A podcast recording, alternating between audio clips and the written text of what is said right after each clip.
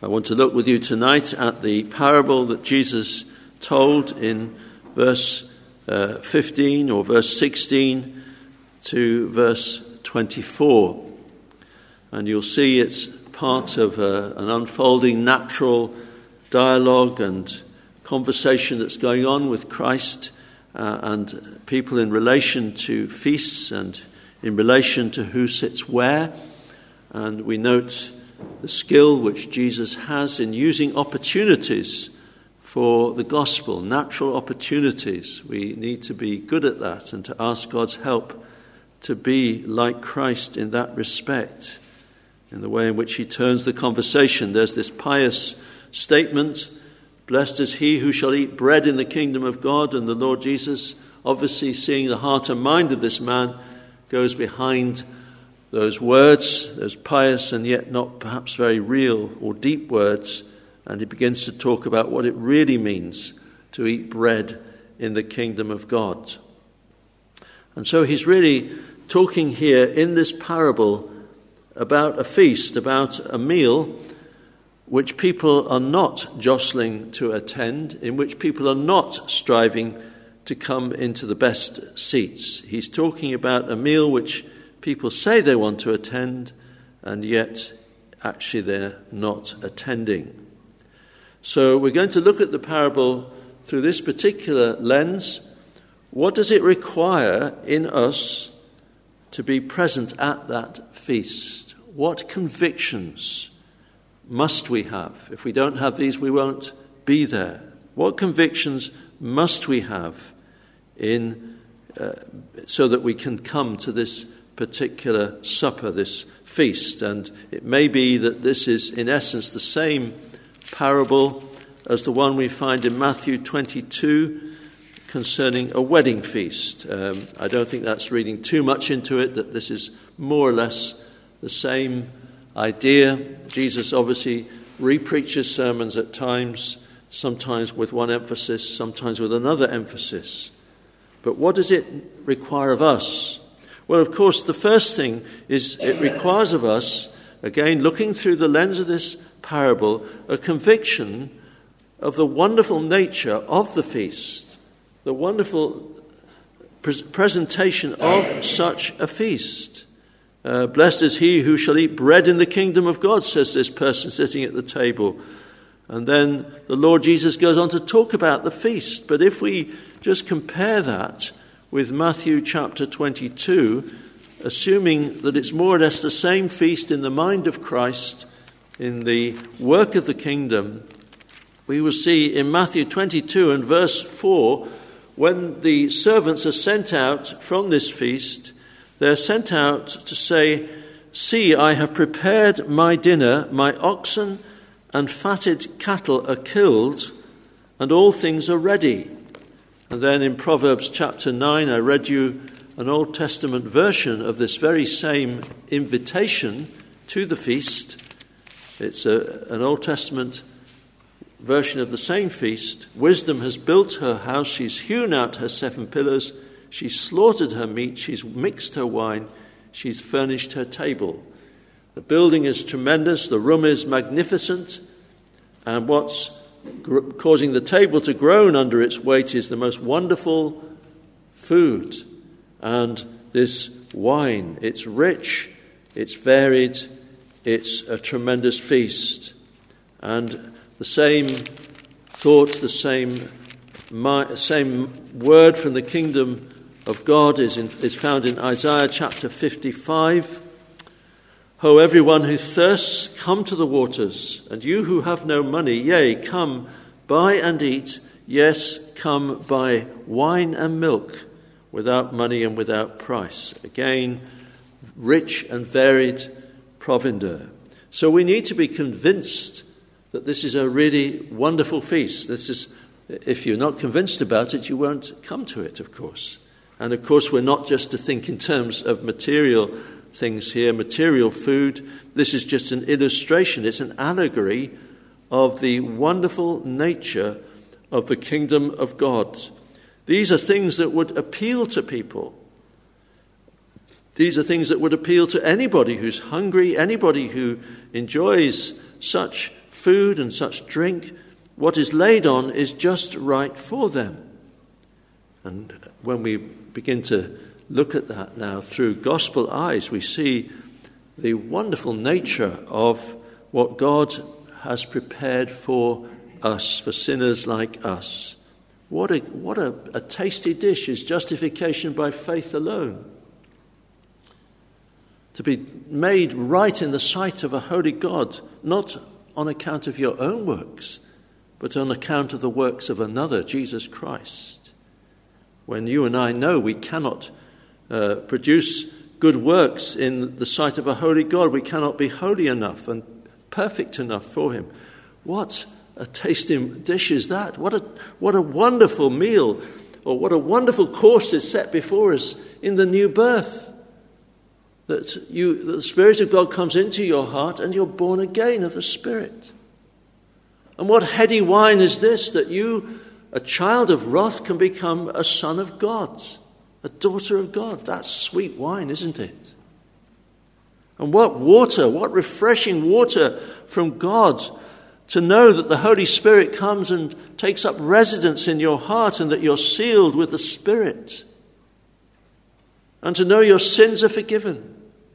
And to know that God is your loving Heavenly Father, no longer a distant God who never seems to take an interest in you, but in fact, a God who's now reconciled to you. He's known about you all, all along, but now, instead of not hearing your prayer because of your sin, he's now turned his face towards you. And it's not one, uh, one of these three course meals, it's one of these 20 course meals that we hear of in certain Oriental situations. It's one of these, these meals where there's dish after dish, savory after savory. And you'd be mad to reject such a feast. You'd be mad to turn away from it. So we need to be convinced of that. And then we need to be convinced, secondly, of the fact that we have to actually turn up for the meal. Now, we need to understand a little bit of local custom here. In the days of Jesus, the custom was for a formal meal like this, for a first invitation to go out, and for people to accept it. And then, just before the meal, the servant would go out and summon the guests, saying, It's all ready now, you can come. And we maybe should see also just another element here in the teaching of the Lord Jesus Christ that there are those who, who uh, have had that first invitation and have apparently accepted, accepted it. A certain man gave a great supper and invited many. And sent his servant at supper time to say to those who were invited, Come. And surely we're to see in that the Jewish nation in the days of Jesus and in the days before him, the Jewish nation under the Old Testament economy. The invitation went out to them through the prophets, through the sacrificial systems of the Old Testament, for everything, through everything that spoke of God's grace and spoke of a Messiah to come who would save his people from their sins. And they, to all intents and purposes, accepted. They built the temple, they furnished the priesthood from the tribe of Levi, uh, they brought their sacrifices regularly to the temple on the feast days. They gave lip service at least to the prophets. They, as Jesus tells us, they certainly decorated their tombs, their gravestones, and talked a lot about them, and they considered themselves very privileged to be members of this nation. But when it came to it, as Jesus says, they didn't come to the meal. They all, with one accord, began to make excuses, and that is really a picture to us in cameo, in short, of the incarnate ministry of Christ. We can think of this in the highest sense. Here is this servant who's come. Almighty God Himself has come, the Son of Man, to be the servant of all, and He's come now to issue the personal invitation to all the people of Israel, to Jerusalem, to Galilee, to all the regions round about. And out He goes and says, Come to me, all you who labor and are heavy laden, and I will give you rest. But as we know, they be- began to make a lot of excuses and they didn't want him and they turned from it. They forsook him. Now, we can think of that back there, but let's realize there's a present day application in this. It's important that you actually come to this meal.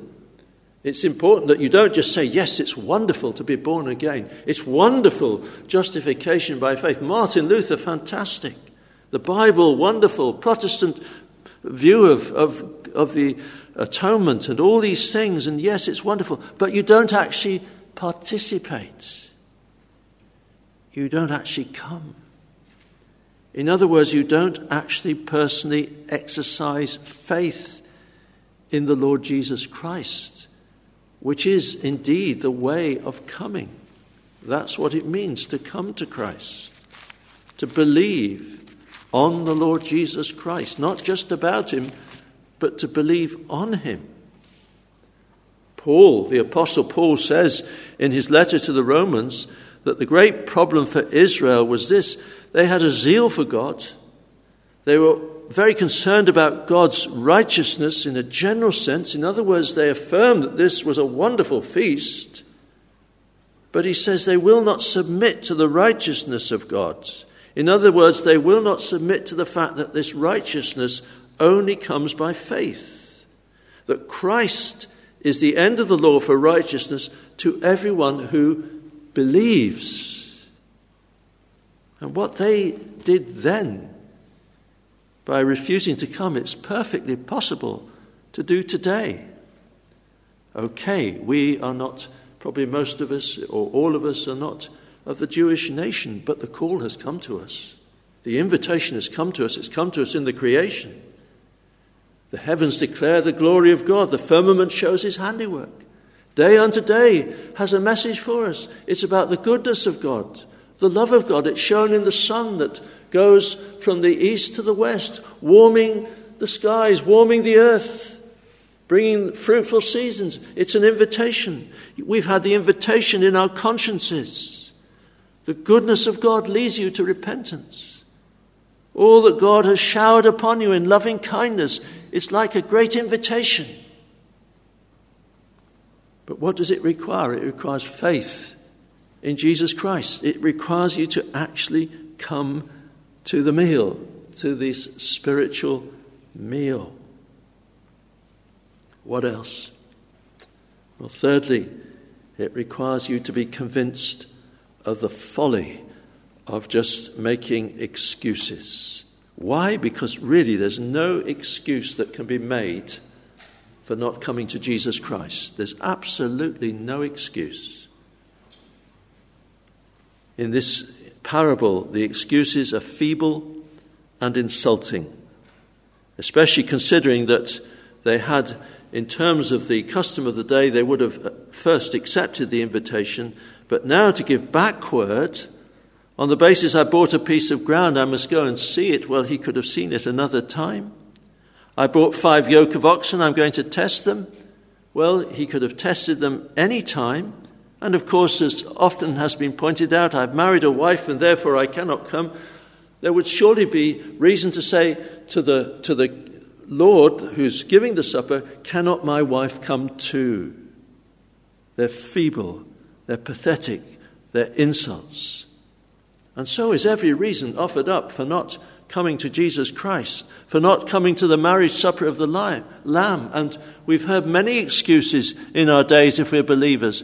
All kinds of excuses, like, I'm just about to move house. So what? I've got my exams coming up. Oh, is that more important than coming to Christ?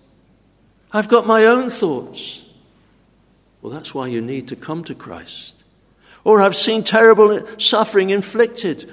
Well, isn't that just exactly what the Word of God explains and shows is the great reason we need to be saved? And we can go on like this. Every excuse is pathetic.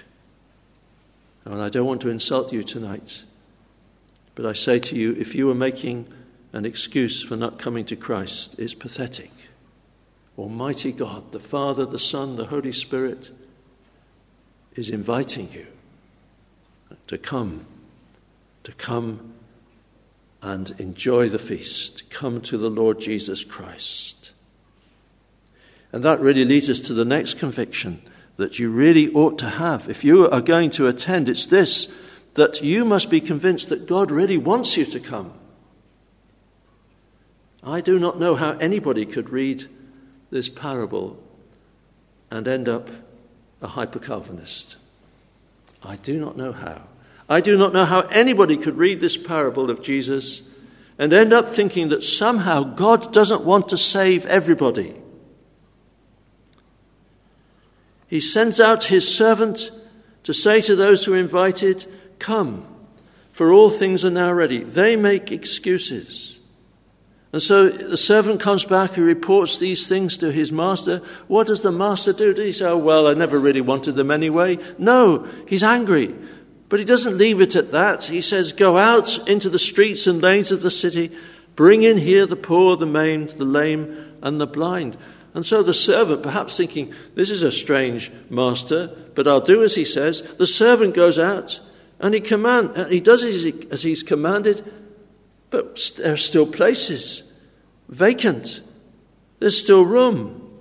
What does the master do now? Does he say, Oh, well, I've done my bit? Not at all. He says to the servant, Go out into the highways and hedges and compel them to come in that my house may be filled. You see, he's far more willing to save the men and women are to be saved. He's far more willing that you come than you are to come. Three times we have this going out and calling people to the feast, this generous, loving, willing to bless master with the feast for his son. He's so willing to bless, he's so willing to save. Now, there has to be something here that's true of you if you're not yet believing on the Lord Jesus Christ. Either you don't really believe in salvation, in other words, you doubt the Word of God, you make God a liar.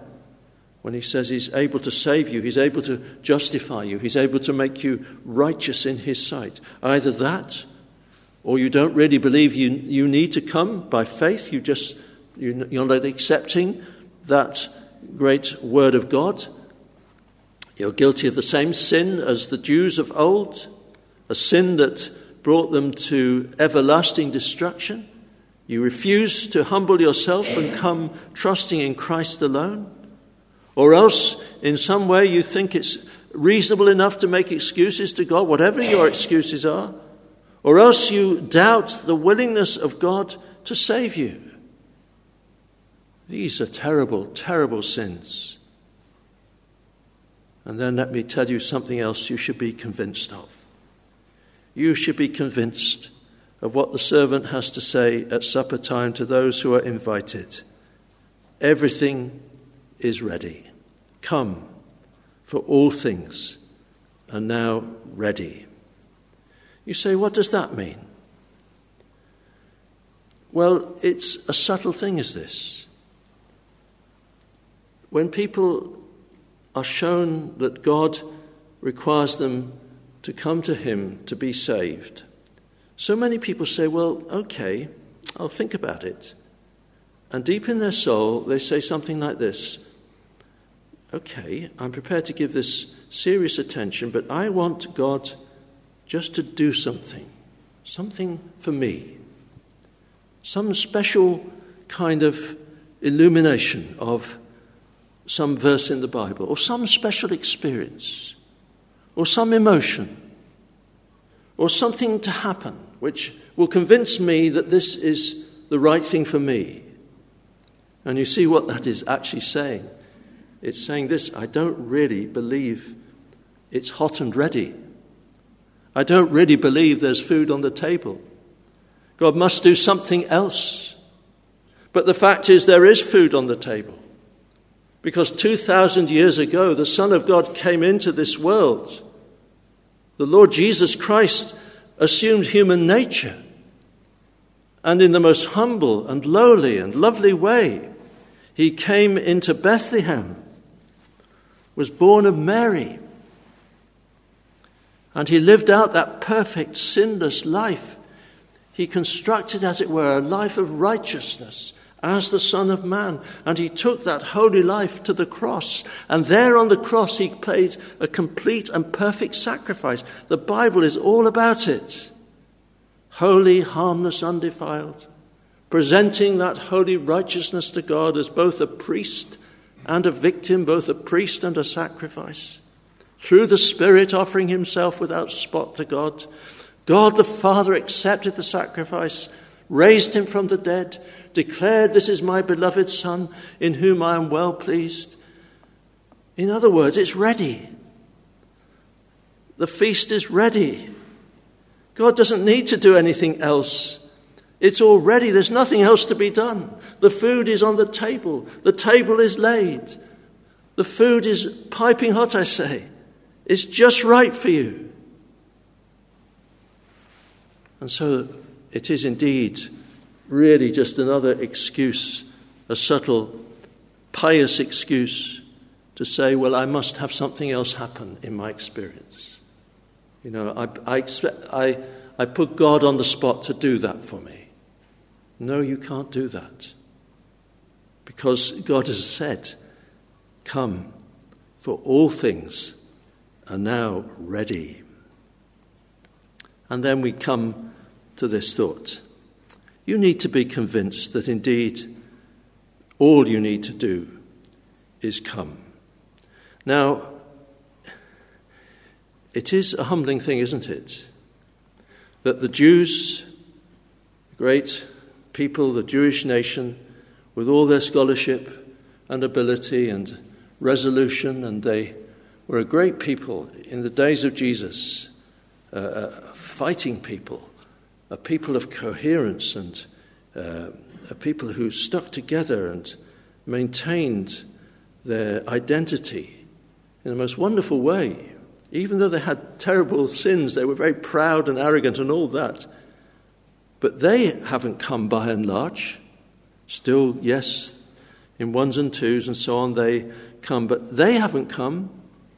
And when you think of the great ones of the Gentile world, the intellectuals, the media giants, the celebrities, the politicians, a few have come to Christ, but by and large they haven't come. Well, who has come to Christ, generally speaking, down the years?